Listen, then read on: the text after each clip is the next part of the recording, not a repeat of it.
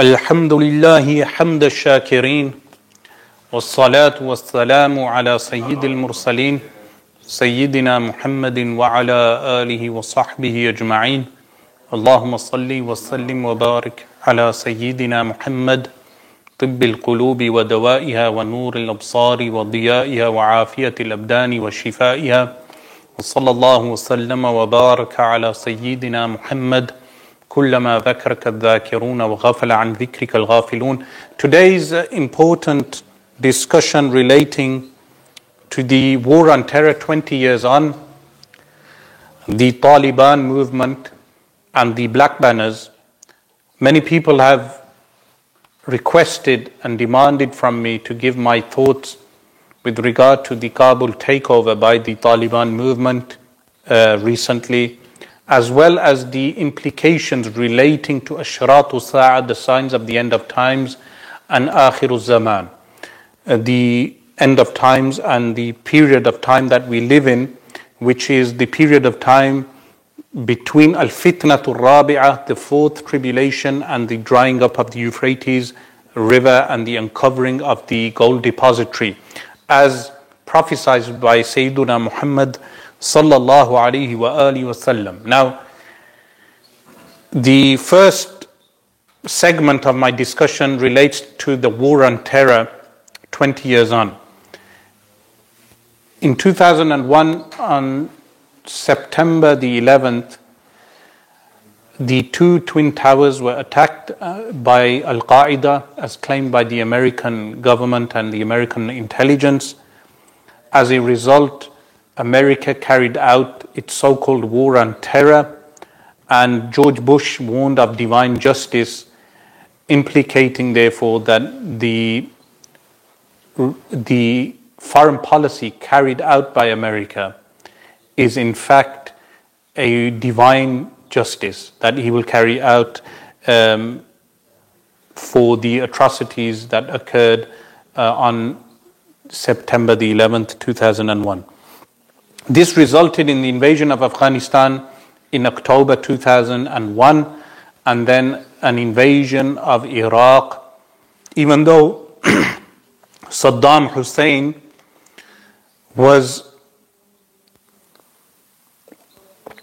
totally unconnected to Al Qaeda. There was no connection between Saddam Hussein and Al Qaeda. He did not host any of Al Qaeda uh, cells or Al Qaeda members, prominent figures from within Al Qaeda. In fact, I remember in 2001, when while performing Hajj, there was rumors on famous news channels like the CNN that Al Qaeda members will be attending the Hajj. So the the way today war is waged against an invisible enemy, which is COVID 19. In that time, war was being waged against alleged members of Al Qaeda uh, dispersed throughout the Muslim world. So the claim was even made that Al Qaeda members have infiltrated the Hajj, therefore giving um, justification for any foreign policy relating to intrusion within uh, the Hajj or anything else, even though Saudi Arabia, most of the uh, people who carried out the 9 11 attacks were Saudi citizens, no action was taken against Saudi Arabia. Action was taken against Afghanistan at the time, which happened to be ruled by Taliban. And Taliban at the time, I remember uh, the spokesman for Taliban stating that we are willing to give over uh, Osama bin Laden with a few conditions that he be trialed on, uh, in an international court, words to that effect. Nevertheless, Afghanistan was invaded, and America exporting its mm, democracy, its form of democracy, uh, under the guise of women's rights and giving rights to women, uh, made alliances with unsavory characters like Dostum, Dostum, who is known for his uh, human rights abuses, war crimes, making ditches, and then placing his enemies within the ditches and then smacking hammers over their heads and killing them, or placing people in containers until they die of exhaustion and overheating. Uh, such type of unsavory characters became a part of what was known at that time as the Northern Alliance, Shamaili Ittihad. Shamaili Ittihad was a conglomerate of all these unsavory characters, barbaric individuals who united against this movement known as Taliban, which started in the mid 90s with Mullah Umar. Now, Mullah Umar was the founder of Taliban, but we know Taliban was supported by Pakistan and the ISI, and for good reason too, to protect the borders of Pakistan from any type of infiltration uh, from foreign aggression or exploitation of uh, raw Indian intelligence or any um, meddling in the area at the hands of the Indian intelligence. So, when uh, Afghanistan was invaded in 2001, George Bush famously declared that you are either with us or you are with the enemy. So Pakistan went on a back foot with under the leadership of uh, Pervez Musharraf, who is still alive, and America was given bases like they had been given in the past in 1979 to 1989 to fight Russia. And as General Hamid Gul famously stated, uh, that Russia was defeated at the hands of Pakistan and America, and soon America will be defeated at the hands of America and Pakistan. Whatever the statement was, nevertheless, history has uh, unfolded and unpackaged these realities that today America has left Afghanistan. But the war on terror had greater implications and ramifications across the globe. For instance, here in the UK, hate crime increased, Islamophobia increased. In America, Muslims were unsafe in certain parts, certain states.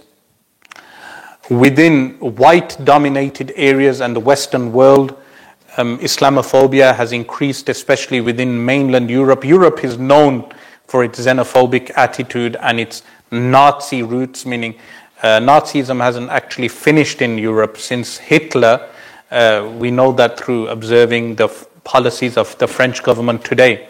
But ni- the 9 11 attacks were an impetus for the growth of Islamophobia, even though Al Qaeda network had its roots within uh, the 79 to 89 war when Al Qaeda was founded by Osama bin Laden and his cohorts.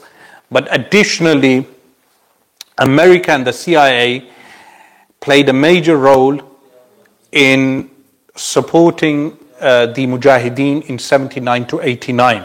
Now, over a million Afghanis died fighting the Soviet Union, and around 15,000 Russian soldiers died. And it was declared a victory for the Afghani people and a victory for the American government. And America left uh, Afghanistan and Pakistan uh, victorious, but then they entered the same area that they had left uh, in fact abandoned from 1989. So they abandoned the area for around 12 years, allowed various groups to fester within Afghanistan after leaving weaponry. They had such they had given the CIA had given anti-aircraft missiles to the Mujahideen. They had left so many weapons in that region that the warring factions were fighting one another until the rise of the Taliban in the mid 90s.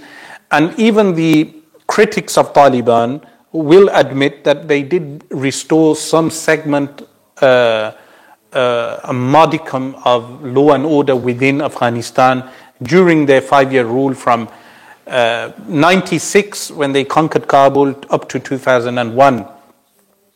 So the war on terror in 2001 uh, continued for 20 years. Uh, America established its bases in Helmand, the Helmand province, and the famous bombardments of the Tora Bora mountains fighting uh, these tribesmen. And the Taliban kept its base within the Pashtun rural areas. So the, the base and the foundation of the Taliban is the Pashtun clans, uh, mainly uh, the Gilji clan, I think, and the rural areas in, within southern Afghanistan, especially, and the, the tribal people who uh, some of them who are nomadic in their lifestyle, and this helped uh, in the proliferation of the Taliban around Afghanistan.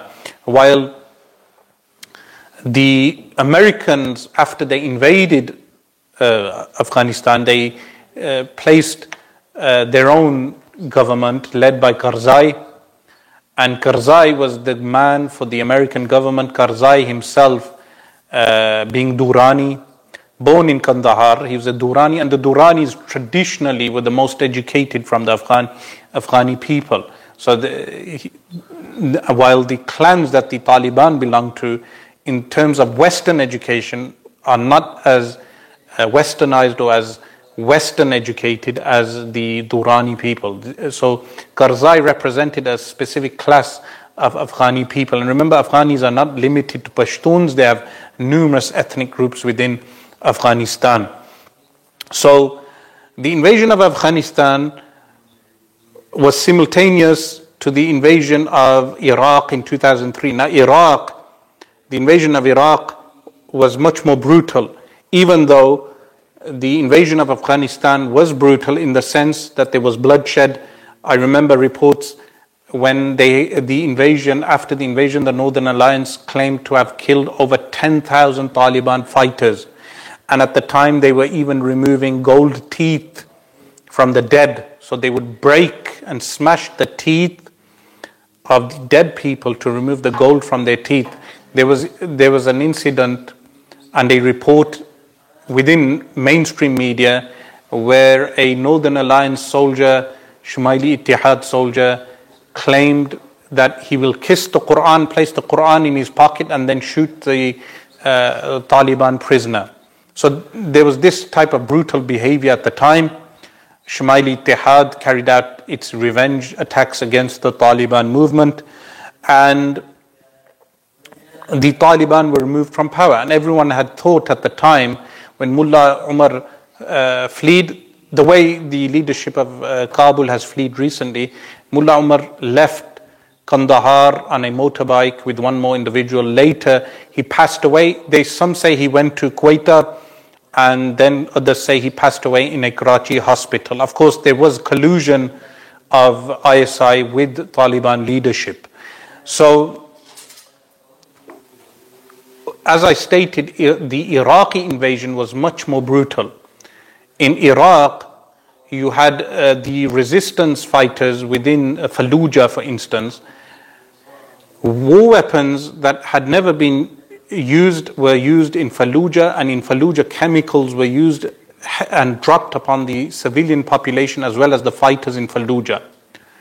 Fallujah fighters, people from Syria, boarded buses in 2003. I was in Syria at the time in early 2003, and I remember buses of Syrians left from Damascus to go to Iraq to fight jihad, crossing the border from Syria into Iraq. And these were all Sunni Muslims. They were entering Iraq to fight jihad. Even the students from Ma'hadul Fath al Islami, many of them went over. So the Ma'had Al Fathul Islami, many of the young students of knowledge, they went over into Iraq to fight jihad against the Americans and the, uh, the, uh, the allies, the American allies. And the air bombardment started in around March or April 2003. After which, America carried out many brutal attacks against civilian populations in Iraq. We know prior to the 2003 invasion, Madeleine Albright was questioned is uh, the sanctions, are the sanctions on Iraq worth the lives of half a million children? And she responded in the positive that it is worth the lives of over half a million children. Famous, um, ignorant statement uh, uttered by Madeleine Albright at the time. Now, Iraq had suffered from the sanctions in in the 19, early 1990s also, even though the civilian population uh, was the, the main uh, segment that suffered from those sanctions. Uh, Saddam Hussein and his uh, Bitana, his, the, the people around him, his group, they did not suffer from those uh, sanctions as much as the civilian population.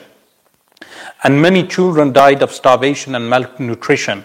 But then, after the 2003 invasion, the number of orphans uh, um, went into the millions within uh, Iraq. So Iraq still suffers from the after effects of the 2003 invasion and the formation of groups like uh, Jabhatul Nusra or the ISIS, uh, is the so-called Islamic State in Iraq and Syria, which is known as Daesh. Some people they say we refuse to call them ISIS, but Daesh is uh, is still uh, the acronym for the same thing, Dawlatul Islam fil Iraq wa Sham. So Daesh and ISIS mean the same thing. So these groups found breeding ground within Iraq. So the situation within Iraq, uh, all these events that we observe today, they have a connection down the timeline. To disconnect, as the uh, media does, disconnecting events, is to escape our situation. So the current situation is, uh, is intrinsically linked to the invasion of 2001. The invasion of 2001 is intrinsically linked to the, the formation of groups like Al Qaeda from 1979 to 1989 and America's war against the Soviet Union. And of course, today America has left the way they left Vietnam. Now, the Vietnam War was based upon America's war against communism. But then the war of 1979 to 1989 was based upon America's war against communism. But that led to the events of 2001 because America gave safe uh, breeding ground for groups like Al Qaeda, which then attacked America on its own soil in 2001. Those attacks, 9 11 attacks in 2001, gave America a justification to invade Afghanistan in 2001, but also the invasion of Iraq in 2003 considering the fact that Saddam Hussein was totally disconnected with Al Qaeda. So at the time, even popular writers like Michael Moore um, wrote a book like Stupid White Men. He even made a documentary. And the claim was made that America is simply invading Iraq for the oil, simply invading Iraq for the oil and for the natural resources. In both countries, in Afghanistan and in Iraq, governments were formed. So if you remember the Maliki government in Iraq, and then you had Hamid Karzai in Afghanistan, these were puppet governments.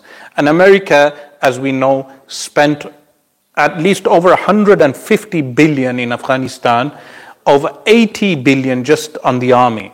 So this army that uh, finished and disappeared, dissipated within a short period of time, over 80 billion was spent uh, 80 billion American dollars on the training and equipping the Afghan army, the current Afghan army, as well as spending millions on Iraq, uh, billions on Iraq, and the, uh, propping up a puppet government in Iraq. And now America has abandoned both countries.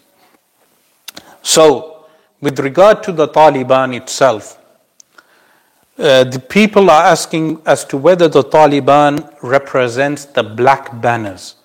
This I will go on to into the third segment of my response with regard to uh, the Taliban, but with regard to the Taliban itself.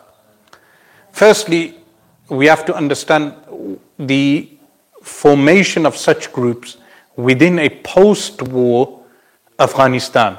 And also, Afghanistan prior to 1979 was a country still developing. They even established uh, water dams in Afghanistan at the time, prior to 1979. Strangely enough, uh, the dams were f- made by American companies.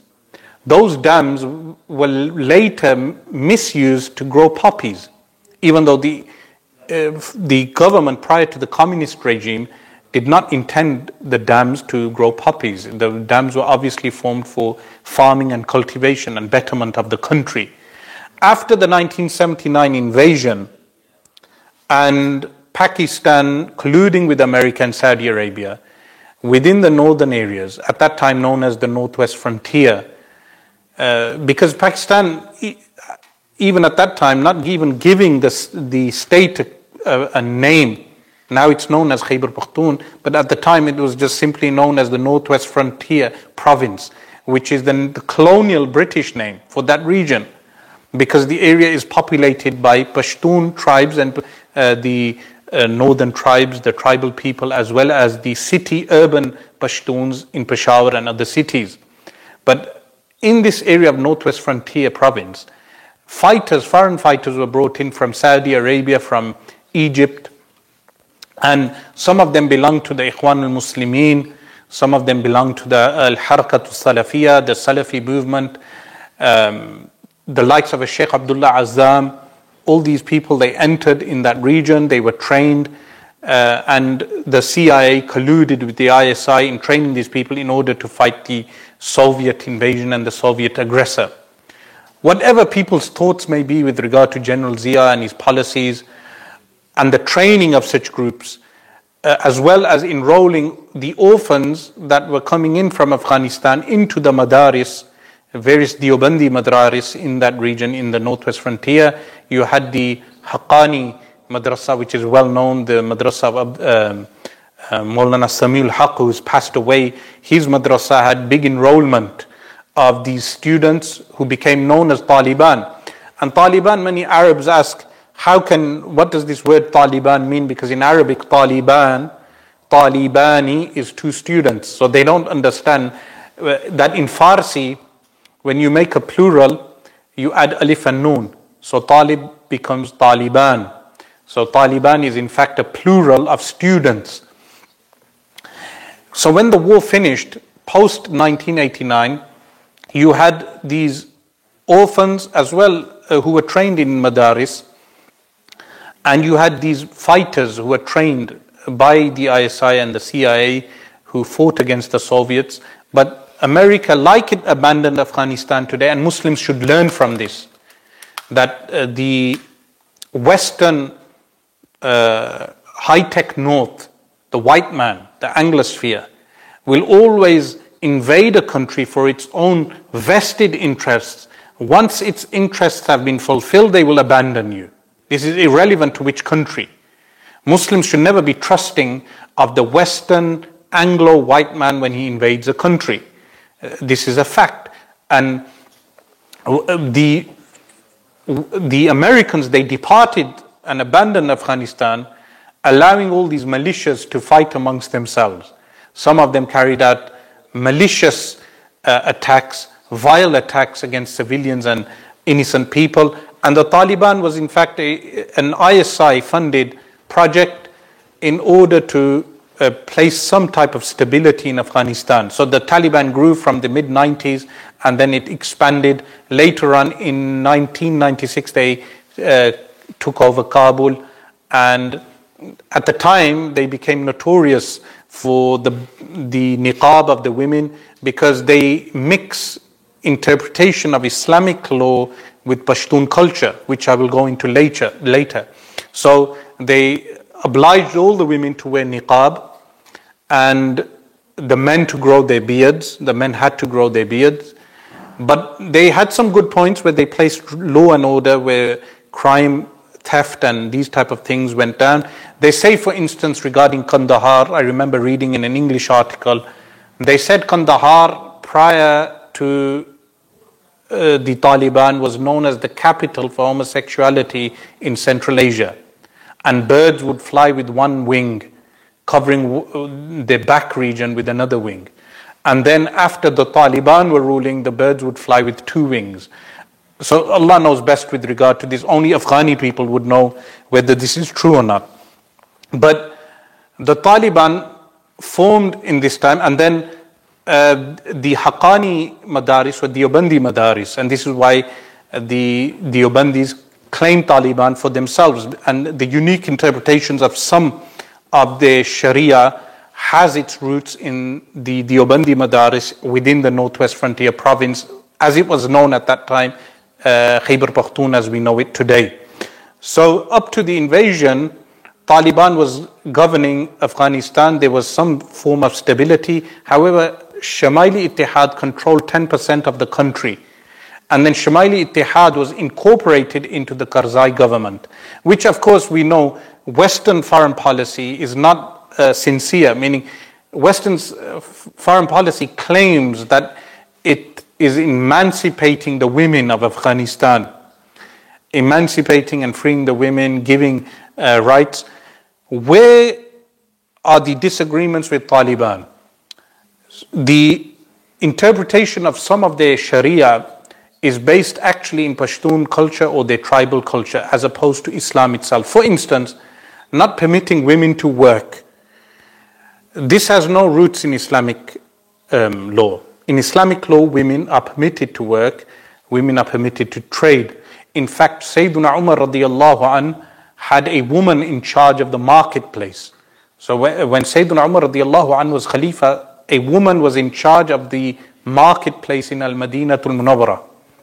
Additionally, in the Hanafi school, the burqa is not wajib in our Hanafi school. So now Taliban have declared Hanafi fiqh the official jurisprudence of Afghanistan. But in Hanafi fiqh, the burqa, the face veil, is not wajib. It is only wajib if there is a possibility or a near certainty of fitna of tribulation. Additionally, uh, beating people with wires uh, on the roads, if this is correctly ascribed to Taliban, this is all incorrect according to Sharia law because there is a due process in Sharia law for any punishments to be carried out. In fact, uh, striking someone is known as ta'zir in Islamic law. Ta'zir is only the right of the ruler. And in our Hanafi school, the ruler only has 10 strikes. The ruler only has 10 maximum strikes. According to other schools, there are an increase of strikes, but even those strikes are limited to utilizing a stick which is thin as the small finger with no nettles, no sharp points, and as big as the forearm, and the person who strikes cannot lift his arm enough that a book will fall out from underneath his armpit. And even to carry out this strike, the ruler uh, will uh, do it himself or he will, the due process of a qadi will take place. So a random fighter, a random soldier cannot go around beating uh, the public unless there's a, a law and order situation um, uh, with sticks or with wires or whatever uh, weapons are used. In fact, the Sharia law is so merciful that in the time of Nuruddin Zangi, rahimahullah ta'ala, the, there was so much crime in the area of Halab in Aleppo that the governors advised Nuruddin Zangi do not only apply Sharia law, apply more harsh laws. And he inquired why, and they said, because the Sharia law is not sufficient to stop crime. So Nuruddin Zangi rahimahullah ta'ala wrote to Umar al-Malla, Sheikh Umar al-Malla in the city of Hims, and he said the same. But then Nuruddin Zangi went against this and he only applied Sharia law. And because of only applying the Sharia law, the crime decreased. But why did they say to him, do not only apply the Sharia law? Because they said it's not harsh enough. In fact, there is a, a due process.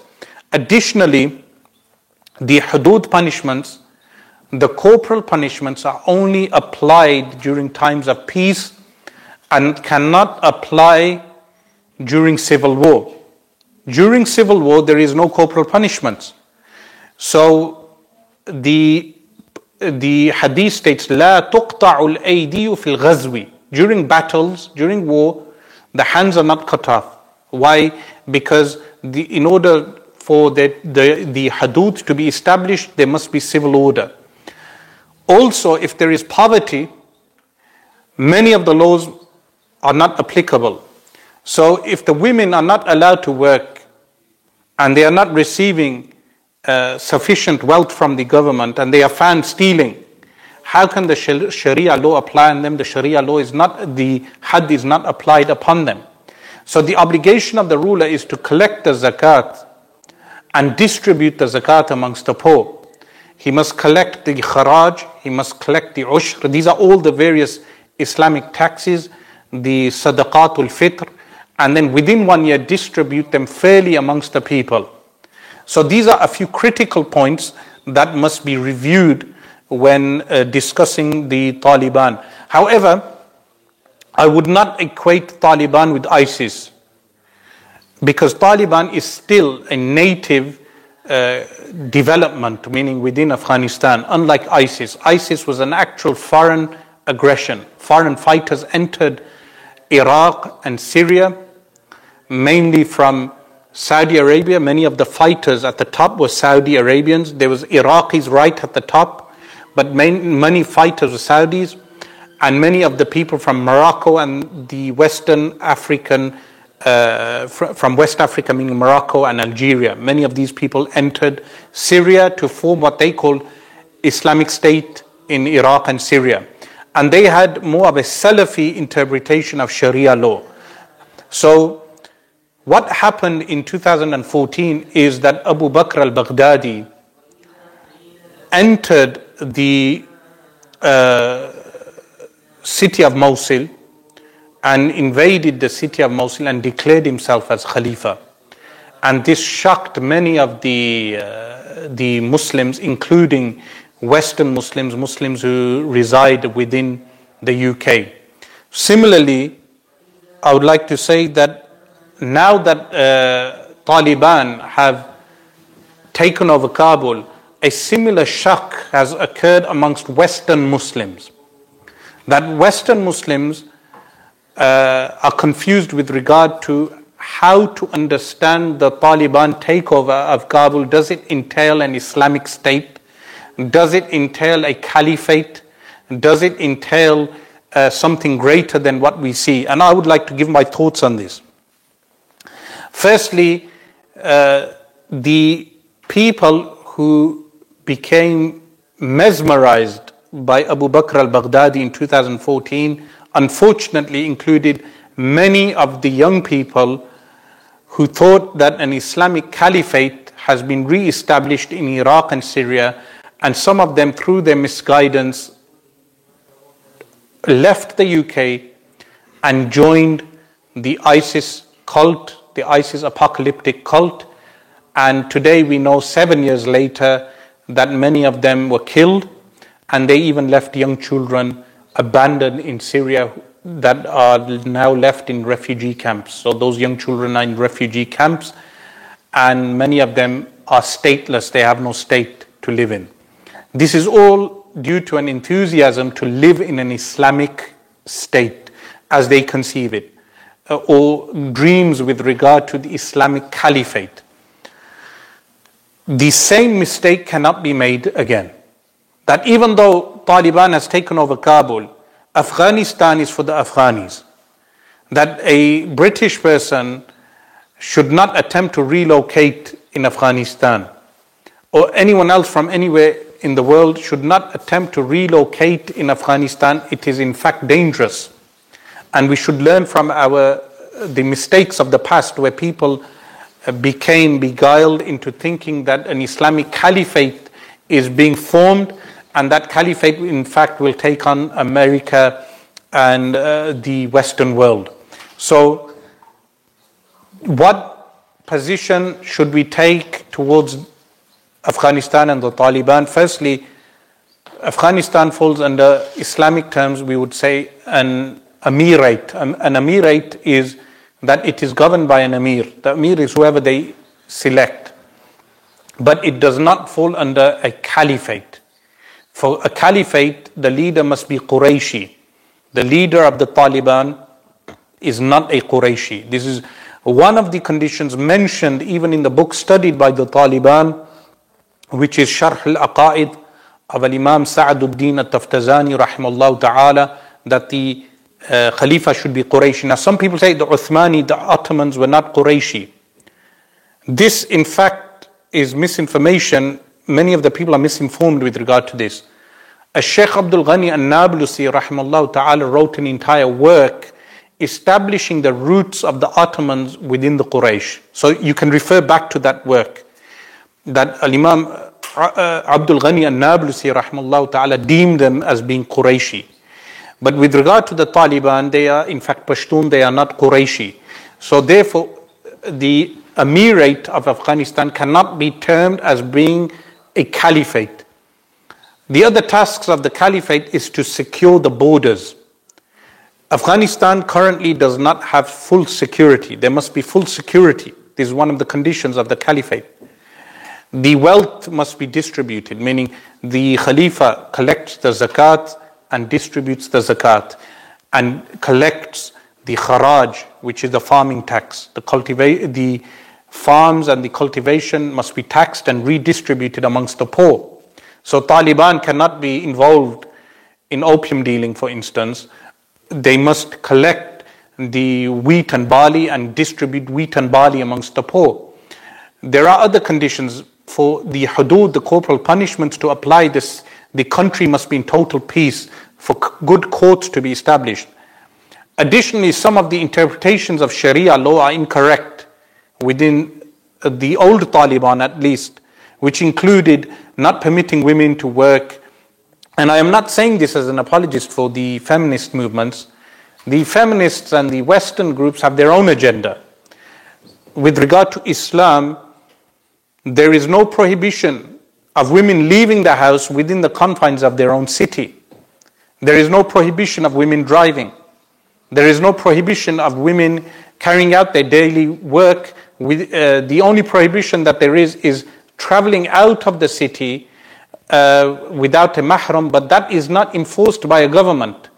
That is an obliga- individual obligation on the woman to comply with between her and Allah.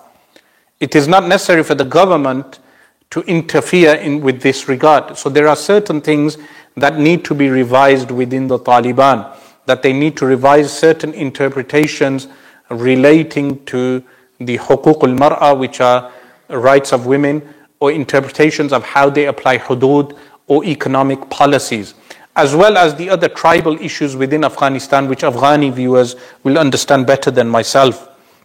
But for the broader Muslims, and especially those, for instance, people in Pakistan who are pro Taliban, I would like to say if you are pro Taliban in Afghanistan, then you should have a Taliban in Pakistan also. Why do I say this? Because in Pakistan you have lawlessness, crimes of a despicable, a despicable nature occurring in Pakistan. That if you want to impose a Taliban government in Afghanistan upon the Afghani people, then you should be happy for the corporal punishments to be established in Pakistan. Nevertheless, I would say that the Taliban rule is beneficial for Pakistan. Why? Because it does protect aggression from the northern border in terms of India and its RAW agents that enter from Afghanistan and Indian or India vested interests within that region.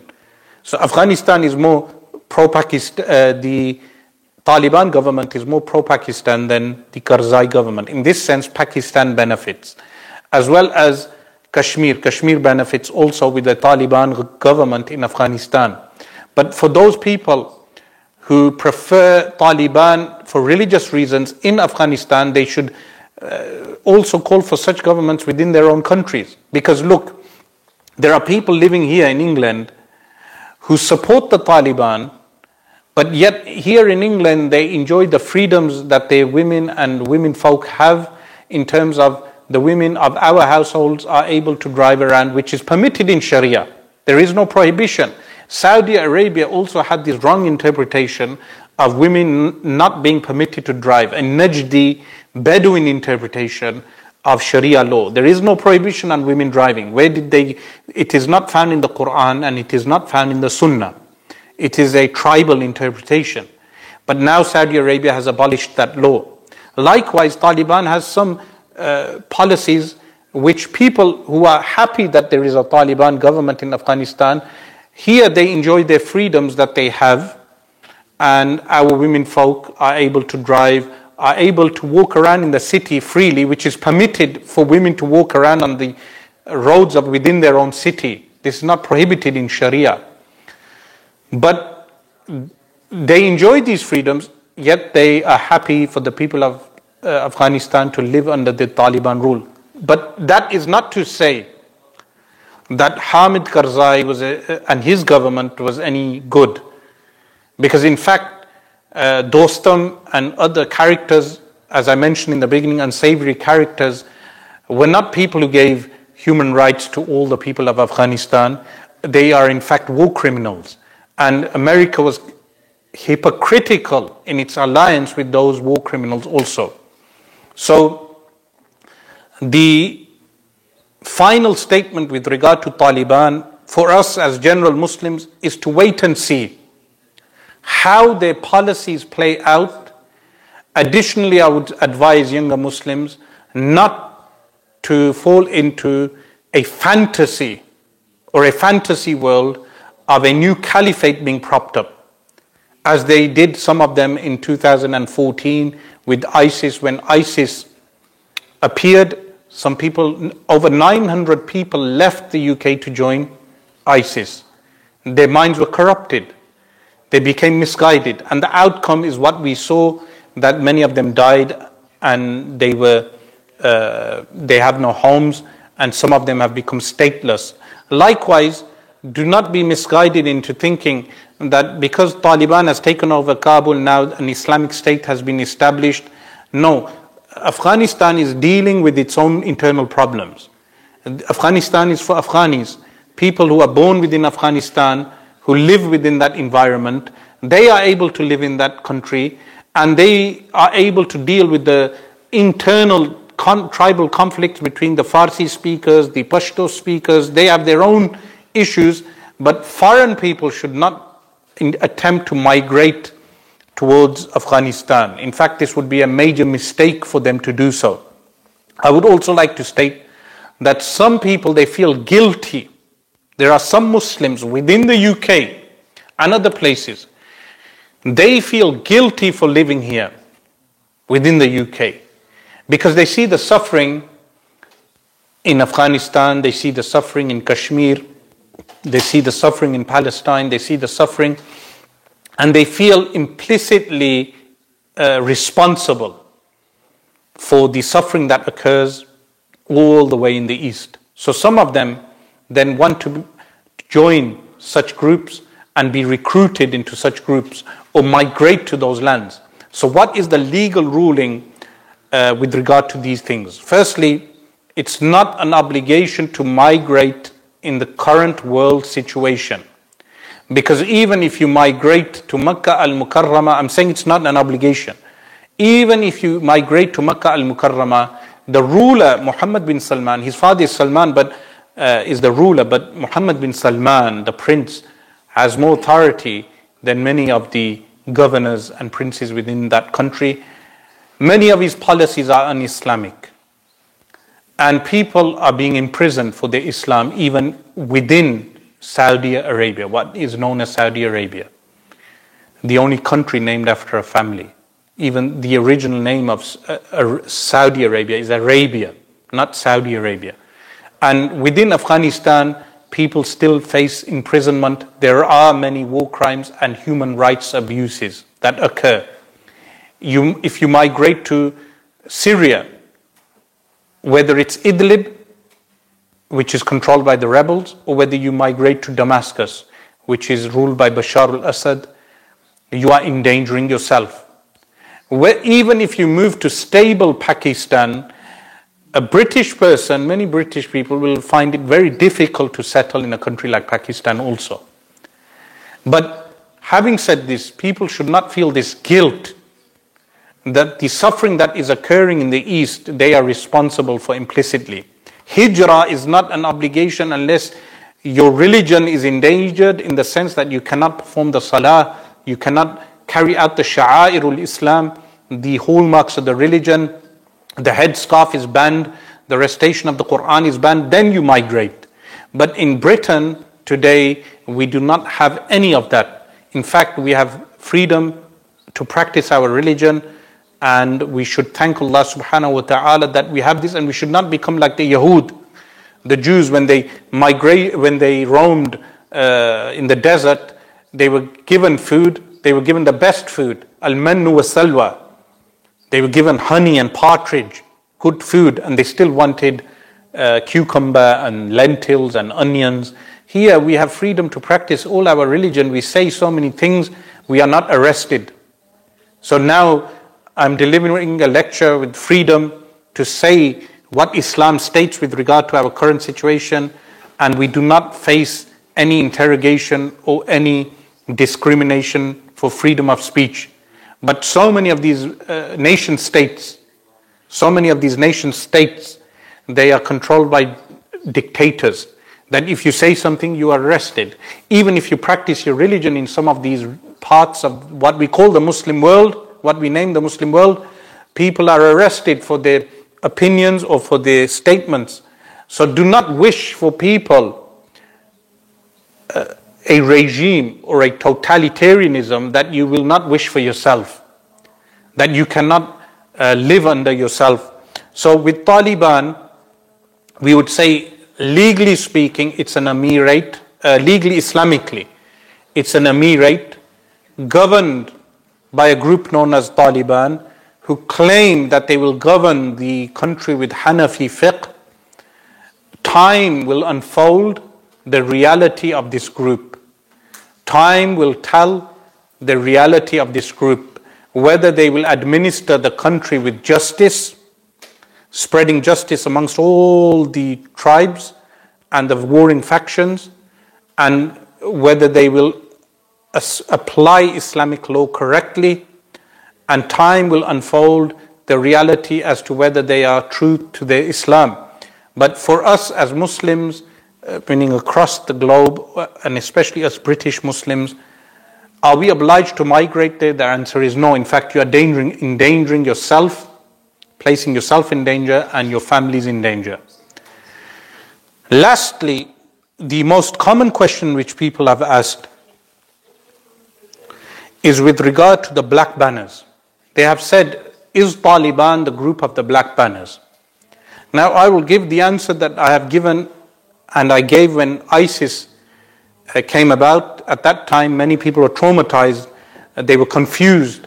They didn't know where to place ISIS in terms of its position in the Akhir Zaman and in eschatology. The simple answer is that the group that shall be the group of the black banners will only be the group that will place those black flags in Jerusalem. The hadith states that the Rayat Sud, the black flags, they will appear in Khurasan. Khurasan is in Afghanistan and Iran. In eastern Iran, and western Afghanistan, you have the region of Khurasan. From that region, a small group will appear. The Taliban fighters number over 200,000 according to uh, latest uh, statistics. But a small group will appear from Khurasan. And the hadith states, لا يردهم شيء. Nothing will be able to, dive, to stop them. And they will reach hatta tunsaba bi that they will carry on marching from Khurasan until the flags will be placed in Ilya. Ilya is Jerusalem, one of the many names for Jerusalem. Jerusalem has over 17 names. So the flags will be placed in Ilya. That is the group of the black banners. The question is, is Taliban that group? Now, if firstly, Taliban do not claim to be that group. ISIS did claim to be that group. Uh, secondly, Taliban's flag is white. But if Taliban is that group, then time will unfold that reality and they will place the flags in Ilya. Personally, I do not think Taliban are that group. But the group will definitely appear from that region, from Khurasan. Secondly, the group cannot appear until the river Euphrates uncovers a mountain of gold. And that sign has not happened. So we are living in Al Fitnatul Rabi'ah, the fourth tribulation. The next sign is the Euphrates River gold. Between this time, the caliphate will not be established until Al Imam al Mahdi. But then people ask, why do you talk about caliphate? Why do you talk about the obligation of re-establishing the caliphate? The response is twofold. One is to prepare the people for the time of Al Imam al Mahdi so they have the correct knowledge of the caliphate. Secondly, it protects the people from misguided claimants of the caliphate and also inculcating people with the knowledge of how the caliphate should be. So they are not misguided by groups like ISIS. So, with regard to the black banners, no one can claim that the group of the black banners has appeared. From this fitna, al fitna to rabi'ah, which is the fitna which we live in, the, the period of time we live in is the fourth tribulation. Up to the fifth tribulation, which is the period of time when the Euphrates gold will be uncovered, the Black Banners group will be unknown. So, where, where does the Taliban government fall into this? They fall into an emirate. Like Pakistan, Pakistan is more secular than Taliban, but Pakistan still has some Islam in its constitution. It has the name Islamic Republic. But I would want to clarify something. In my previous lecture, I said Republic and Islamic is a contradiction. So some Pakistanis, they said that uh, Sayyidina Abu Bakr Siddiq was re- selected by the people, therefore that was a republic. The response is this is incorrect. Uh, firstly, Sayyidina Abu Bakr Siddiq and all the caliphs were selected either by a previous caliph, one person, or by a Majlis Shura, which is Ahlul Halli wal Aqd, which is not representative of all the public. It's a group of people known as Ahlul Halli wal Aqd. So, what the founders of Pakistan said, they said the modern parliamentary system is a replacement for Majlis Shura or Ahlul Halli wal Aqd. Whether this is true or not, eh, I will respond to another time. But the point is that the term republic does not fit in with Islamic because a caliphate is selected by a group of people known as Ahlul Halli wal like an army general uh, the Chief Justice, these people will be counted as Ahlul Halli wal. They select a ruler. Or the previous leader selects a leader. But you do not have democratic Western style elections through a ballot box and you select a caliph and you do not change the caliph every five years, that you have re elections every five years. So, Pakistan, again, uh, I would like to make it clear as well to people that I am not anti Pakistan in any way. Uh, Pakistan is better than many of the Muslim countries. Pakistan has more potential than many of the Muslim countries, and much of the Pakistani public is very sincere to the deen of Allah subhanahu wa ta'ala. The reason why I always critique Pakistan is because I see betterment, place for improve, uh, room for improvement, and give my suggestions with regard to this. Uh, the ISI should protect the borders of Pakistan from foreign aggression, especially Modi and his RAW agents that attempt to destabilize Pakistan. And I do not agree with any destabilizing of any Muslim country, especially Pakistan. So, destabilizing even of these nation states, secular nation states, they should not be destabilized by foreign aggressors like India or Israel or uh, China China doesn't seem to meddle within Muslim countries, but uh, we have the Uyghur uh, situation. But meddling within Muslim countries is something that Muslims should not fall prey to. And this is what scholars warned about in revolutions against uh, governments. They warned with regard to in, uh, destabilizing Muslim countries internally. So the crit- criticism I always mention is for betterment. And I am always open for counter criticism eh, in order to improve uh, my uh, comments with regard to countries like Pakistan. So, in conclusion, I would say that we should not uh, rush to any judgment. People should not be misguided into thinking they should migrate. They should not make that mistake. They should not deem this the return of the caliphate because it is not return of a caliphate but at the same time, uh, the Taliban has opened up for criticism. They have improved some of their policies, but Muslims should continue, Muslim leaders should continue some sort of dialogue with the Taliban, um, and the Taliban should open up with dialogue with Muslim rulers also. Inshallah, we will open up for questions and answers. Uh, the questions, please place your questions within the uh, comment section and I will read out your questions and then answer accordingly.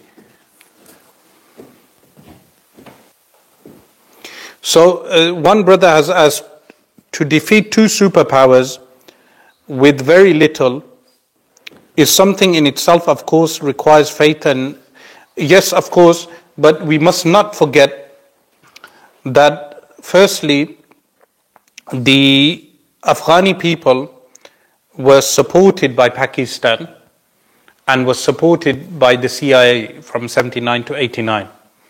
One million Afghanis died in that war, and that's not a small number. And for Taliban to have defeated America now, it took 20 years. And remember, the Vietnam War, uh, the, uh, the Viet Cong also defeated America. So, if someone is saying the defeat of America is in fact uh, alluding to divine support or alluding to them being the group of the Black Banners, this is incorrect. But at the same time, America being kicked out, uh, the uh, imperial powers that governed that region, or not governed, uh, invaded that region, being kicked out, is uh, an immense uh, achievement by Taliban and those who fought them. The famous Syrian scholar said, the awam should not rebel against the government. Do you agree, Sheikh? Yes, I do agree with that a question who do you think the real target was? As the Taliban removed very early on, despite this, the USA remained for 20 years. Do you think that Pakistan was a target as a nuclear um, a Muslim state which has a strategic location and also suffered much from the war on terror? Of course, even though I disagree with Pervez Musharraf and his policies, uh, Pakistan has always been a thorn in the side of India and America and Israel.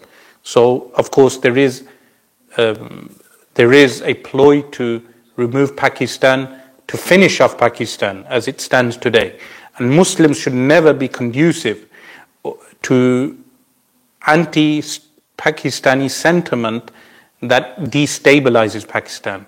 So, criticism of Pakistan does not entail uh, destabilizing the country or any other Muslim country, and I would say this with regard to majority of Muslim countries, look how critical we are of Saudi Arabia. But at the same time, we would never call for civil war within Saudi Arabia. Someone asked, how long does tribulation periods last on average? Uh, the correct response is that we do not know, that the tribulation periods can last for decades. So this tribulation period will last until the uncovering of the depository of gold. Are Taliban Sunni or Deobandi? Firstly, the Haqqani uh, segment within the Taliban is Deobandi. The, the Haqqani group has big influence within the Taliban. Taliban have released a, an Arabic statement with six points. Six points. And within those six points, they banned Salafism. Salafism in, is banned in Afghanistan. Wahhabism is banned. Someone mentioned to me that they banned the Mawlid, but I have not found any proof for this. There is no proof for this, as far as I know. But they have banned exaggerated practices at the shrines. Is this a good thing? The answer is yes because the sajda at the shrines should be prohibited. The circumambulation around the shrines should be prohibited. And exaggeration should be prohibited. But I have not found in that six point statement anything to suggest that they are not Ahl Sunnah in that statement. But the Haqqani group is Deobandi. So the Afghanis within Afghanistan traditionally are traditional Hanafi Maturidis and they have Turuq, they have Sufi orders also, Naqshbandi and others. But if you mean, are they Sunni in the sense that some of our Punjabi and Indian people want them to have their particular type of Sunni brand, meaning, for instance, wearing orange or uh, doing uh, or these type of things, that is not necessarily a Sunni thing. Or if uh, people mean, uh, do they have their own uh, similar type of Sunni practices as they do in certain parts of India or certain parts of Pakistan? That's incorrect. They are Afghani. So, but they claim to be Hanafi Maturidi. Uh, and they have banned also the Panjpir group, which is, as I am told, is the group that is the Mamati Deobandis. They have banned them. Do you think that TLP could follow same format as Taliban in Pakistan? The answer is no. Because the, the TLP, Tahrik al-Labbaik, firstly, they went through the democratic system. And through democratic system, you cannot have a government like Taliban. Because majority of the Pakistanis do not want a government like uh, Taliban. Even though some of them would wish it for their neighbors in Afghanistan, they would not vote for a government uh, like Taliban. The only way Pakistan can have Sharia law is if the uh, leaders are guided in some way in understanding that they need to apply al hudud, the corporal punishments, the Islamic economic laws, as well as uh, Islamic foreign policy and all the other trappings. What is the difference between Pakistani and Afghani Taliban? The Afghani Taliban is supported by Pakistan and ISI, while the what is referred to as the Pakistani Taliban, Tahrik Taliban, is in fact an aggressor towards Pakistan and has no link with the Afghani Taliban. They are two uh, distinct entities, mutually exclusive entities. Someone wrote here that sometimes you so this questioner, someone said, Salam Sheikh, based on religious text, is it possible to give an approximation of how many years the blessed period of Al Imam al Mahdi is far away from 2021? I would respond to this by saying, never go into the game of predictions. Never attempt to give exact years. The Sunnah of the Prophet ﷺ has given us signposts. So we know what signpost we wait at. The next signpost is the Euphrates River. When that occurs, we will know how many years there are between the two signposts. Anyone who reads the ahadith and the ashratu sa'ah knows the correct order, they will know that we follow the signpost. And anyone who gives you exact dates, they always turn out to be wrong. So do never fall into uh, giving dates. What role will Pakistan play at the end of times? And is the Pakistani army? The response is that uh, the Pakistani army has not been mentioned in any hadith. So the world, when Al Imam al Mahdi anhu appears, uh, the Khurasan, the army from Khurasan is mentioned. And this group is mentioned as being formed so quickly that they will be formed like the cloud on a winter's day, meaning very quickly. So the group does not exist currently. They will exist after, after the Euphrates gold sign. And then they will march from Khurasan to Jerusalem and conquer Jerusalem. As for Ghazwatul Hind, Ghazwatul Hind will occur after this, when Al Imam al Mahdi radiallahu an will deploy troops to India. And when they are deployed, they will invade India. So, uh, what role the Pakistani army has in this uh, is not mentioned in any of the hadith of the Messenger of Allah sallallahu alaihi wasallam. There are many questions coming in, so the questions are moving quick. Thoughts on a united Pakistan Afghan emirate. Um, the response is this would have to happen by willingness on the part of Afghani leadership and Pakistani leadership as well as the public. But there are many Afghanis who despise Pakistan for many reasons, and there are many Pakistanis who despise Afghanis. And the only thing that can unite everyone is Islam. When Al Imam al Mahdi radiallahu anhu re-establishes the caliphate, should Muslims from Europe move back to the lands of the caliphate? When Al Imam al Mahdi radiallahu anhu appears, Muslims must follow the dictates of Imam al Mahdi. So he will give the fatwa, he will be a mujtahid, and he will give the correct fatwa for the people to follow. Someone asked, Can we do isalu thawab for Ahlul Bayt, the blessed martyrdom? of Karbala by keeping fast. Yes, this is permitted. Someone asked, Is Al Imam al Mahdi radiallahu anhu alive now? This is ghaib, this is unseen knowledge. Secondly, Al Imam al Mahdi anhu will not appear until the Euphrates gold appears, until an army from Syria is swallowed in an area known as Al Bayda outside of Al Madinatul Munawwarah, until an earthquake occurs in the city of Harasta. the epicenter will be the city of Harasta, from which the western wall of the Grand Umayyad Mosque will collapse. All of these signs have not occurred. So Al Imam Al Mahdi radiallahu an will not be appearing anytime soon unless these signs occur. Sheikh, do, don't you think it's, it is suspect how quickly Afghanistan fell to the Taliban? Is this pre planned by the West or an experiment for a future invasion? Uh, firstly, uh, the war has been continuing for 20 years. So, a 20, sustaining a 20 year war and spending over 150 billion on the so called Afghani government, the puppet government, is not sustainable even for the Americans. So uh, the Americans abandoning Afghanistan is typical when you look at American foreign policy. This is a very typical thing to do. And uh, the Taliban taking over Masland is a possibility because of the, the bedrock of the Taliban is the Pashtun, uh, the rural Pashtuns and the rural Pashtuns are sp- spread out throughout Afghanistan. And this is the first time uh, Taliban have incorporated all the tribes.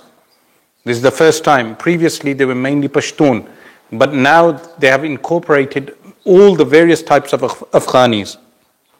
Someone asked, Taliban rebelled against ruler, isn't it prohibited? Uh, the, the ruler was, in fact, America. So um, the thing is that Hamid Karzai and his government were not actual legitimate rulers because they were propped up by a foreign aggressor. What's your opinion on the Naqshbandi Khalidi movement in Turkey, uh, Mahmoud Effendi? As far as I know, Sheikh Mahmoud Effendi is from the great awliya of our time. Someone asked, should we believe in Taliban? The answer is Ayyuhal ikhwa, do not believe in any group. Do not believe in these groups. Just look at the Islamic ruling and what they do. So, young people should not be joining groups. I do not advocate for young people to join groups. The only uh, Ahl Sunnati wal Jama'ah is the f- people of the four madhabs, the Asha'ira and the Maturidis, and we look at the Islamic ruling of what the groups do. So whether it's Ikhwan al-Muslimin or any other group, we judge them in accordance with the Quran, the Sunnah and the fiqh rulings of the four madhahib. Do not join any group because you do not know what the leadership does. But there is a ta'ifatul mansura. And a ta'ifatul mansura are the actual resistance fighters in Palestine, those who fight the aggression. But at the same time, they do not need foreigners to go and join them because they have fighters. Would currency with intrinsic value start again in Afghanistan? This, of course, depends on the, Afghanis, uh, the Taliban leadership. Are they astute enough to implement, are they able to implement intrinsic valued uh, currency, which Pakistan, in fact, should lead the way by reinstating the Chandi rupee? Could you kindly explain in these times how should a Muslim behave? Is it better to stay quiet on politics and how should uh, one invite people to good amal in these times when people are really when people are really tough? Uh, the political Muslims are those who are part of a group. The apolitical Muslim is the one who judges events in accordance with the Quran, Sunnah, and the four madhabs. So the ulama should speak on political events, but enlightening people with regard to political events in accordance with the Quran, the Sunnah, and the ahkam, the legal rulings within the four schools. Someone asks, what are the signs of Ghazwatul Hind? Uh, firstly, the Ghazwatul Hind will only occur after Al Imam al Mahdi radiallahu anhu appears thoughts on Taliban meeting Hamas. Uh, Taliban should assist the Palestinian resistance. Pakistan should assist the, uh, the Palestinian resistance. Turkey must assist the Palestinian resistance. Every Muslim nation must support and assist the Palestinian resistance, which is the main focal point of resistance in the world today for the Muslims. Will you be trying to arrange a meeting with Sheikh Imran Hosein on certain topics you disagreed on? Sheikh Imran Hosein has refused to meet me in Trinidad, avoided me, even though I found, found him via his close friends, he refused to meet, and which was shameful because he says the ulama they are, un, they are unwilling to sit and discuss. And then he avoided me in Birmingham also. The Salafis claim the Khurasan hadith is fabricated and weak. Is this true? The response is no. The hadith is in Tirmidhi. Al Imam Tirmidhi says the hadith is gharib, but the hadith is not weak. You can check the chain. It's also in the Sunan of Ibn Majah, and it's found in other works of hadith. It's not a fabricated, a weak hadith. Why is there conflict between Taliban and ISIS? The response is they are not uh, the same. Taliban is homegrown uh, within Pakistan and Afghanistan. Uh, the people are native to the land. They are Pashtun, they have the same culture. ISIS is a foreign entity that entered Syria and Iraq. ISIS is Salafi, but not only Salafi, meaning pseudo Salafi, but not even similar to the Saudi Salafis. Uh, they are Salafis on steroids. They are beyond uh, standard Salafism. Or they are similar to the movement of Muhammad bin Abdul Wahhab. Taliban, on the other hand, are Hanafis. So they have a fiqh, a jurisprudence. They can refer back to the jurisprudence. Uh, the Taliban also have a, an entrenched history within Afghanistan. Is the Ummah of the Prophet sallallahu alaihi wasallam 1500 years? The person is referring to the research of Imam Jalaluddin as-Suyuti rahimahullah ta'ala which states that the ummah will not go beyond 1500 years. Uh, with regard to this, I will say Allah subhanahu wa ta'ala knows best. Allah subhanahu wa ta'ala knows best. But seeing the state of the world and where the world is heading, we know that time is limited. Just read upon uh, the climate, the biosphere, and the current state of the natural environment. So the world is in imbalance, and Allah subhanahu wa ta'ala knows best how long humanity will survive. A brother asks, I just read the peace treaty, State Department of Afghan Islamic Emirate, and it is very strange and unexpected. Please help, brother, as I trust Taliban. Uh, remember, you never know what the leadership of any group does behind the scenes. So, as Muslims, we judge events in accordance with the Quran, Sunnah, and the Ahkam, the legal status of anything. Do not align yourself with one group or one leader at this day and age, in this day and age. It's a dangerous age. Uh, you cannot place your trust in any one individual. Follow the Quran, the Sunnah, and the Ahkam according to the four Sunni schools. So Taliban as an entity is not ma'asum, free from sin, free from mistakes. A person should not blindly trust Taliban or any other group. And this applies to all the groups across the board.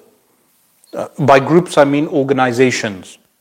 There are some sayings from Al Imam al Qurtubi that Al Imam al Mahdi will emerge from the west, in fact, from the furthest west, fil Aqsa al Maghrib. Could this be true? The answer is no, um, because Al Maghrib also refers to Ahlul Sham. And Al Maghrib al Aqsa is also a name for Asham. Some say because they would drink from uh, a container known as Gharb, so they're known as Ahlul Maghrib. This has been covered by ulama in the books of Ashratu Sa'ah. So Al Imam al Mahdi radiallahu an will not appear from Morocco, without doubt. He will, he will be from Ahlul Hijaz, from the people of Al Madinatul Munawwara. Is Sayyiduna Isa alayhi salam a Sahabi as he saw the Prophet sallallahu alaihi wasallam on Laylatul Mi'raj? The answer is yes. He is a Nabi and a Sahabi. Is there any role of Turkey and Al Imam al Mahdi Caliphate? Uh, the response is Al Imam al Mahdi radiallahu anh will in fact conquer Turkey. So we know in the seventh year of his rule, he will conquer Constantinople. For him to conquer Constantinople entails that Turkey will be governed by something that is in contravention, in contravening Al Imam Mahdi radiallahu anh. So I believe the Erdogan government has a limited role, and in the future, in the near future, the secularists will uh, regain control of Turkey. Is the Taliban group a sign of the last day?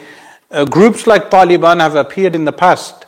If you read Islamic history, groups of rebels from time to time uh, conquered various regions or conquered small parts of the Muslim world and governed in accordance with Sharia law. But they were never deemed as the caliphate. So Taliban is one of those many movements.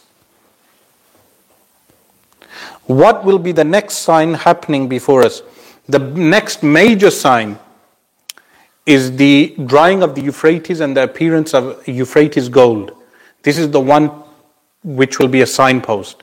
But prior to that, there will be Muslims or Muslims by name who will legalize homosexual marriage. And Allah subhanahu wa ta'ala will send down His punishment on them. The hadith mentions they will be punished by a rihul hamra, the red wing, the red wind. Al khasfu wal maskh. Al khasf is landslides, and al maskh disfigurement. This sign will occur in the near future. There, there are many other signs like this that are yet to occur, but the major signpost is the drying of the Euphrates River. And with the imbalance of the biosphere, the world environment, the natural elements, we can see that that will occur very soon. Only Allah subhanahu wa ta'ala knows best whether it's within a decade, within two decades, within five decades. Only Allah knows best. Will Europe become Islamic during the reign of Al Imam al Mahdi? The answer is that Al Imam al Mahdi will fight the European alliance and he will invade Rome. Rome, the Vatican, will be invaded by Al Imam al Mahdi. So many people they mention, and this is something that should be noted, they say because Constantinople has already been conquered, the second conquering of Constantinople by Al Imam al Mahdi some of the ulama are of the position that is in fa- that hadith is in fact in a reference to the Vatican, while others take the position that he shall conquer Constantinople and the Vatican. Others say that he shall conquer the Vatican alone because the, because Constantinople is already uh, under Muslim rule. If, however, we take the position that he shall conquer both, then it means that Constantinople shall again go under Ataturk rule, meaning secular rule. what will become of Africa and America in the time of Al Imam al Mahdi? Africa will remain silent. And the Messenger of Allah sallallahu alaihi wasallam mentioned in a hadith that Africa is never an aggressor. And leave the Habash, the African people, as long as they leave you. This is because the African people are a peaceful nation in the whole of the African continent. They, this was told by the Messenger of Allah sallallahu with the exception of Dhu as who shall appear after the time of Isa salam. But Muslims will not, uh, will no longer exist on earth when he appears. As for America, it is mentioned in a hadith as a place known as Al-Qati' Why is it known as Al Qati? This is mentioned by Al Imam Muhammad bin Abdul Rasul Al Barzanji. Al Qati is a place that is cut off from the mainland and it has 500 entry points. Some say that this can refer to America. And Al Imam Al Mahdi will wage war against Al Qati. Now, if Al Qati is America, then America will finish. America is on its way to finishing as a superpower as we speak. Will Taliban fight India for Kashmir? Uh, again, if the, the Taliban government needs to ad- administer its own country and maintain peace within its own country. It's the responsibility of the Pakistani army to retake Kashmir. Liberal Muslims are parroting similar narratives to Western media. Some diaspora are also echoing similar thoughts. What would your message to them be? Uh, firstly, with regard to there are facts and then there is uh, propag- uh, propaganda. Uh, some of the facts relating to Taliban's misinterpretations of certain segments of Sharia law I have already mentioned. As far as propaganda is concerned, then the likes of Yvonne Ridley are more qualified to comment with regard to propaganda as she is a former journalist and was a prisoner of the Taliban. So she's the most qualified person to comment on this. You mentioned the Maturidi and Asharis as a part of Ahl Sunnah. What about the Atharis? The Atharis are a part of Ahl Sunnah wal Jama'ah. Where did the Prophet ﷺ warn about the Turks? That hadith is not about the current Turks. The current Turks are Muslims. That hadith is being misinterpreted by Saudi nationalists. That hadith is warning about the Mongol Turks, those who invaded Baghdad and Basra and Kufa. So the Arab nationalists are misquoting hadith that warn about Turks. That is not in reference to modern Turkey or the Ottomans. It refers to the Mongol non-Muslim Turks. The time we are living in is al-fitna to duhayma.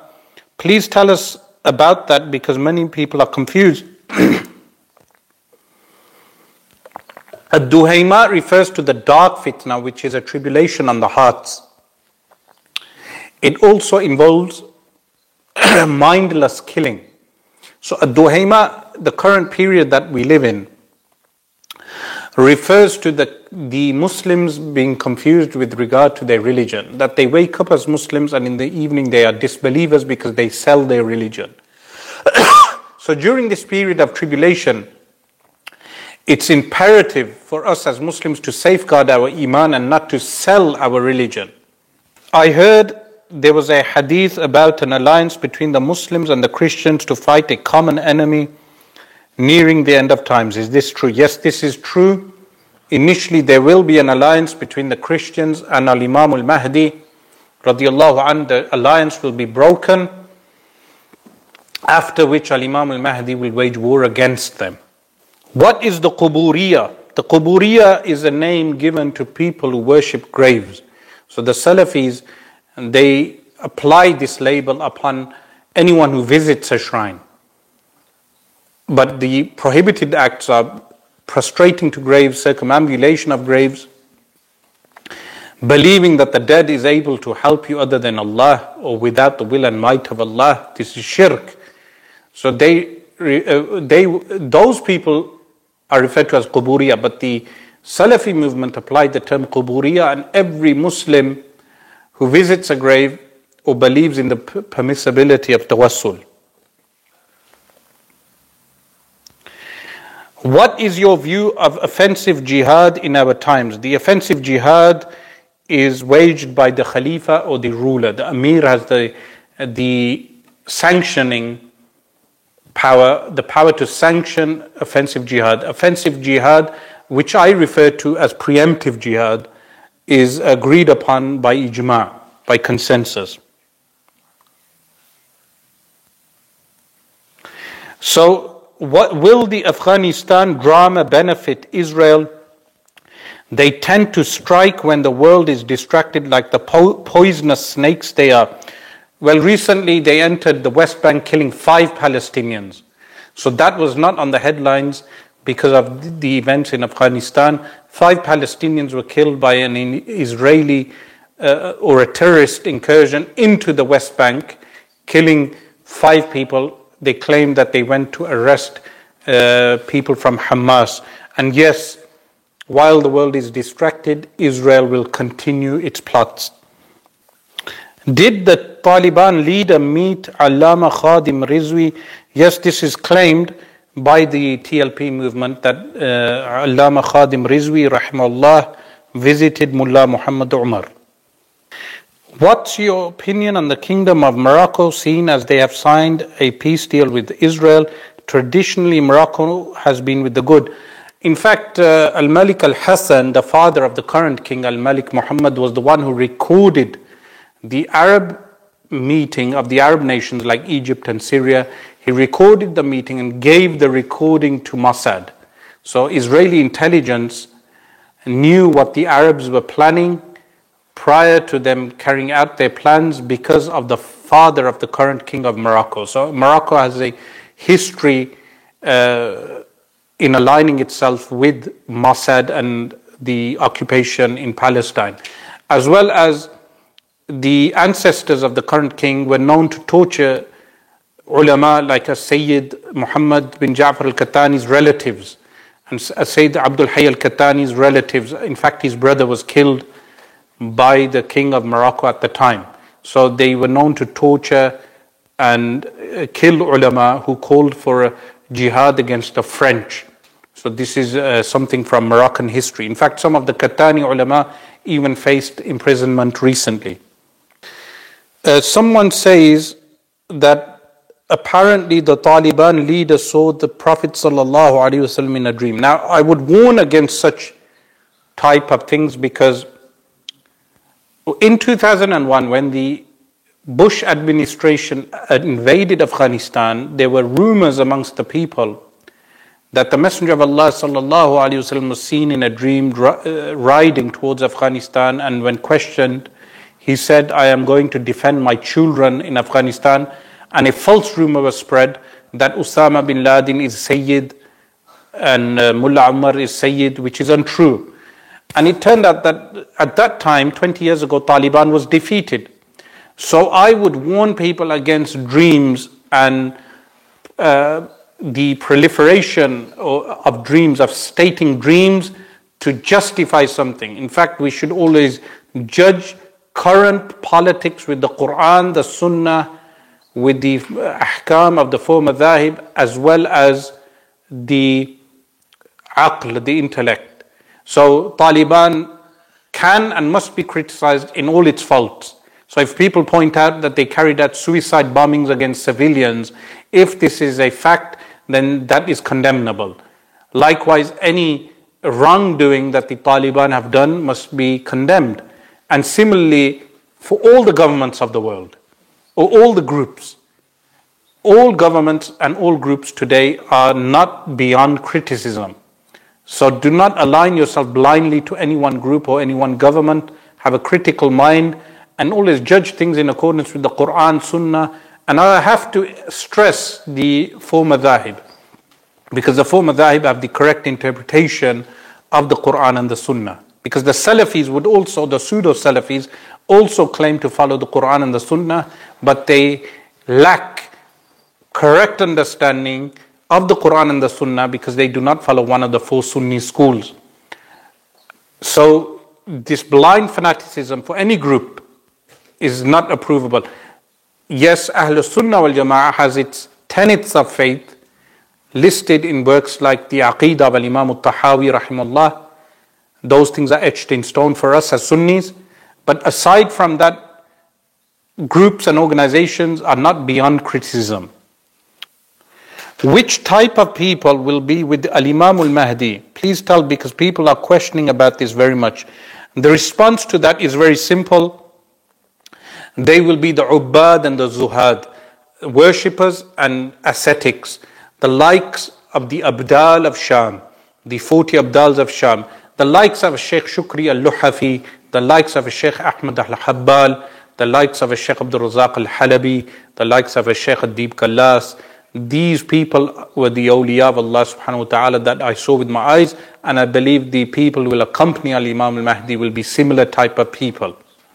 What is your opinion on the hadith where the Prophet ﷺ mentioned he has left Quran and Sunnah and to follow, but a lot of sheikhs say it is actually Quran and Ahlul Bayt. The hadith, إني تركت فيكم الثقلين ما إن تمسكتم بهما من بعد لن تضلوا أبدا أهل القرآن وأهل بيتي وعترتي is authentic, it's sahih, it's narrated by Imam Muslim in his Sahih.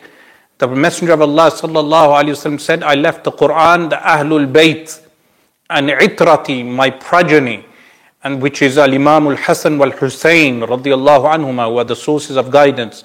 We accept this hadith wholeheartedly because Sayyiduna al Imam Ali and Sayyiduna al Imam al Hasan and Sayyiduna al Imam al Hussein and their offspring, Imams from their offspring like uh, Sayyiduna Abdullah al Mahad and Sayyiduna al Imam al Hasan uh, al Muthanna and uh, uh, the, the progeny as you go down the lineage.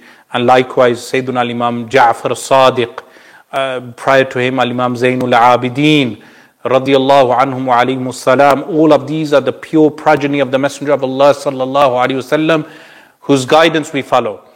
Al Imam Abu Hanifa rahimahullah said, Lawla sanatan lahalak al Nu'man. If it were not for two years, Nu'man would have perished. These were the two years he spent with Al Imam Ja'far al Sadiq. So our Hanafi school is the school of the Ahlul Bayt. Because Al Imam Abu Hanifa, you go check his chain, it goes back to Al Imam Ali radiallahu an. Likewise, his father, uh, the father of Al Imam Abu Hanifa rahimahullah, met Al Imam Ali radiallahu an, who supplicated for him. And Al Imam Abu Hanifa is the result of the supplication of Al Imam Ali radiallahu an. And this is why the majority of the Ummah is Hanafi. So Al Imam Abu Hanifa's school is representative of the school of Al Imam Ali and the Imams of the Ahlul Bayt. So the hadith I have left for you, the Quran and the Ahl Bayti and Itrati is an authentic hadith that we follow because we follow the progeny and the Ahlul Bayt of the Messenger of Allah sallallahu alaihi wasallam. Someone says, even though the Taliban is a part of Ahl Sunnah wal Jama'ah, but on multiple occasions they attack various dargahs of Sufi masters. What is your opinion and explanation for this? Again, as I said, the Taliban uh, have links with the Haqqani Deobandis, uh, the Madrasa Haqqaniya. If they have actually attacked the shrines, this is wrong. And if they have banned the Mawlid and done any of these acts, this is totally wrong. And as I said, we do not blindly imitate any one single group. But the facts need to be verified. So many facts, I'm still verifying many facts. People should stay open minded. Any wrong they do, they should be criticized. Do not fall into blind fanaticism like people fell into with regard to ISIS. Salam Sheikh, could you explain the hadith regarding the eclipses prior to the Mahdi arriving? And will the group from Khurasan conquer India or will it be another group of Muslims? The hadith of the two eclipses is narrated in the Sunan of Al Imam Daraqutni. Some have said the hadith is weak, but there will be two eclipses, one at the beginning and one in the middle of Ramadan. Uh, but the eclipses must go hand in hand with the other signs. So even Mirza Ghulam Ahmad Qadiani, the false claimant to prophethood, claimed eclipses in the month of Ramadan. I have refuted this in one of my books, but uh, the eclipses alone are not sufficient. There are other signs. So the signs that occur prior to that is, as I mentioned, the Euphrates River and the depository of gold or treasure being uncovered, which will lead to a war from in which from every 199 people will die. There is a hadith about a three sons of caliph fighting each other. Is the hadith can be matched with today? King Abdullah has three sons. Firstly, there is a hadith that mentions that three princes will fight for a gold. Uh, they will be the sons of a khalifa, which is uh, khalifa here means a, uh, a representative. It doesn't mean the technical khalifa. It does not mean the technical khalifa. It means someone who will be left behind in a successorship uh, or succession of kingship, and three princes will fight. Now, the problem with the method some people have in eschatology is they make early predictions. The correct and precise methodology is wait for the sign to happen and you will know what it means. If you attempt to predict the future and exact signs or try to superimpose current events with hadith, you will always make mistakes. So when King Fahd died in 2004, Some people were predicting the appearance of Imam Mahdi. They were absolutely wrong. 15 years have gone, he has not appeared. Likewise, if people start stating now that the current king is the king that is meant, they will fall into error. The correct method is when the sign comes, you will know the correct interpretation. Why Taliban or similar groups or sheikhs do not promote progress, innovation, and modern technologies in the, in the Muslim world? Uh, firstly, the governments of the Muslim world are, in fact, for the vast majority, secular. And it's the task of governments to fund science. So, here in the UK, uh, me sitting in the masjid being a sheikh, I do not fund Birmingham University science projects and science research. Our British government funds the science projects with our tax money. So, this question in the past, when Muslim sheikhs did promote technology, they were doing so because the sheikhs were the ones who were professors in the universities and the governments were funding them to research. So Al Biruni and all these scientists you read about, they were funded by the governments of that time. So expecting uh, what people refer to as mullahs sit, madra- sitting in madrasas that are funded by the public, expecting them to make new inventions and scientific projects is naiveness. The secular Pakistanis must realize that your secular government of Zardari, of Benazir, of Nawaz Sharif, of Pervez Musharraf, of Zia, uh, well, Zia wasn't secular, but all these various secular rulers, why didn't they fund scientific progress? They did to a degree.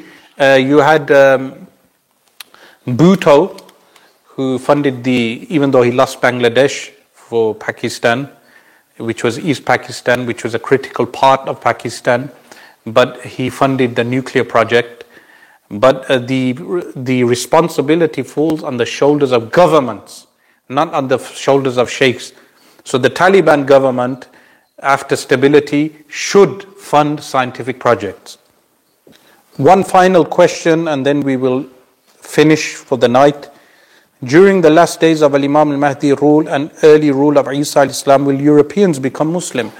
What is mentioned is that when Sayyidina Isa al Salam will descend, many of the Christians and Jews will adopt Islam, but what is mentioned there is with regard to Middle Eastern Jews and Middle Eastern Christians. Inshallah, we will stop here. I ask Allah subhanahu wa ta'ala to make this a source of guidance. أقول قولي هذا واستغفر الله لي ولكم وأتوب إليه جزا الله عنا سيدنا محمدا صلى الله عليه وسلم ما هو أهله سبحان ربك رب العزة عما يصفون وسلام على المرسلين والحمد لله رب العالمين